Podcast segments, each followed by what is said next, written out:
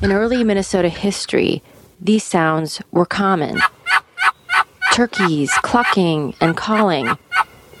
But by the 20th century, logging and unregulated hunting had driven the bird out of the state. Minnesota tried reintroducing the turkey several times, but these birds failed to adapt to the terrain and climate. Still, the DNR had heard about a hardier eastern breed in Missouri, so in 1971, the two states did a swap. Minnesota sent ruffed grouse to Missouri, and Missouri sent 13 wild turkeys north.